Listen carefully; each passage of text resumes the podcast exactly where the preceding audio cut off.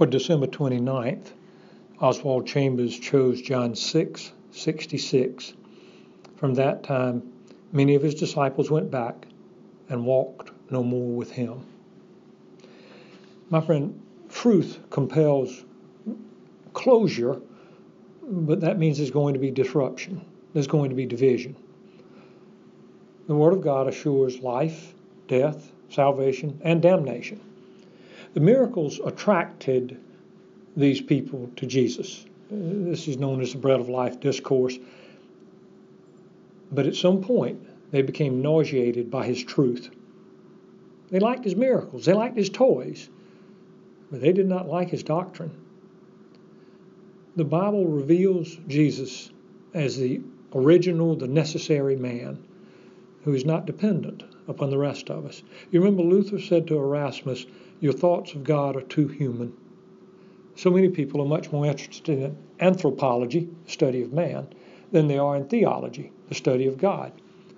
And that's why they left Jesus. The sacrifice is too great. It's like Jesus advised Pilate, "My kingdom is not of this world." When they realized Jesus was not coming as a king of their world, but as a king of his, they withdrew. They saw his miracles, but they had no spiritual perception. They were unwise, and they had false confidences in their own good estate. Their confession of Christ was cultural. It was perhaps for the family, but it was not personal. They discovered the cost of discipleship. They were not willing to pay that cost. They realized that this Messiah was a demanding Messiah, and he plainly taught that. And so they did not walk with him anymore.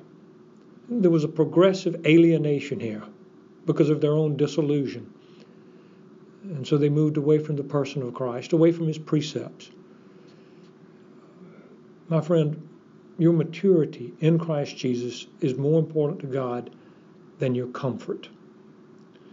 Your walk with Christ is an ascent, not a mere wander. That's why many die before they ever reach the promised land. They stand in the outer court and they refuse entrance into the Holy of Holies. And so where do they go? Well, these people went back to their ordinary ambitions, the ordinary occupiers of time, and lives of miscarriage. Swine return to the mire because they have swinish hearts. They're retreaters because no one, after putting his hand to the plow and looking back, is fit for the kingdom of God. You remember Peter says to Jesus, "Lord, to whom shall we go?" He realized there was an exclusivity to Christ. There's no other satisfier but the Lord Jesus. There's no other satisfaction. He has the words of eternal life. Because he, Jesus, is the bread of life. He's the light of the world. He's the door. He's the good shepherd. He's greater than Moses for the Jews, and he's greater than you for you.